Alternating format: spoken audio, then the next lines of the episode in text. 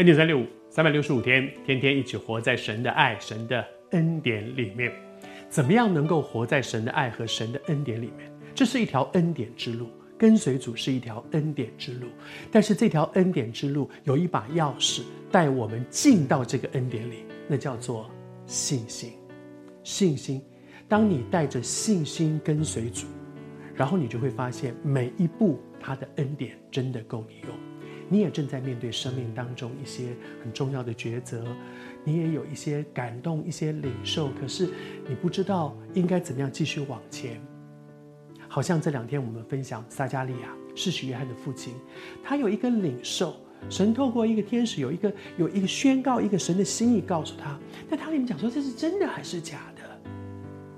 很多的时候我们不得不承认，我们会不了解。真的会这样吗？因为照我们的经验值，真的不是这样。但是这个时候要做一个决定，我决定相信我的神是全能的，或者我要用我的经验值去限制神，你只能做这些。我再说，主要带你经验的是他要在你生命当中做新事，但是你愿不愿意带着信心跨出这一步，去经验那个你过去没有经验过的？如果你过去都经验过，那怎么叫做新事？而你没有经验过的，就是超过你的经验值的。祝福你跨出这一步。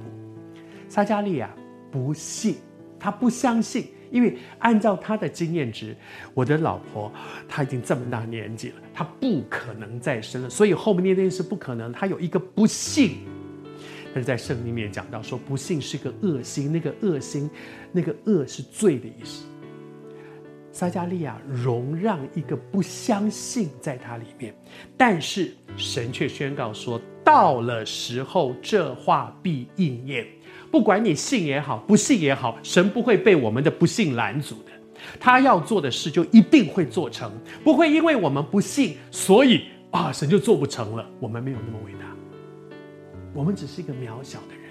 神宣告说：时候到了，我讲的事情一定会应验，但是。你要付一个代价，你要为你的不幸付一个代价。说你要变成哑巴，这段时间你的嘴不能说，不能说话。我相信那不只是一个管教或者是刑罚，更多的是神不要撒加利亚不断的去释放一些负面的、充满不相信的一些话。你闭嘴，如果你不相信，你闭嘴，你看我怎么做。但是现在你不要到处去跟人讲，不可能了，不可能了，不可能了。不要用你的不信去影响周围的人。当然，中间有一个很重要的人，就是他的老婆。如果撒迦利亚说：“我看你自己多大年纪，你不知道吗？”你要让你不要说：“哎呀，我们一定是弄错了。”不可。如果他一直释放这种负面的话语，对他的周围，其实他会影响到以利沙伯的信心。所以神说：“闭嘴。”我求神也帮助我们。让我们带着信心进到神荣耀的恩典里，拒绝那个不幸的恶心，不要释放出许多不幸的言语，以至于影响我们周围的。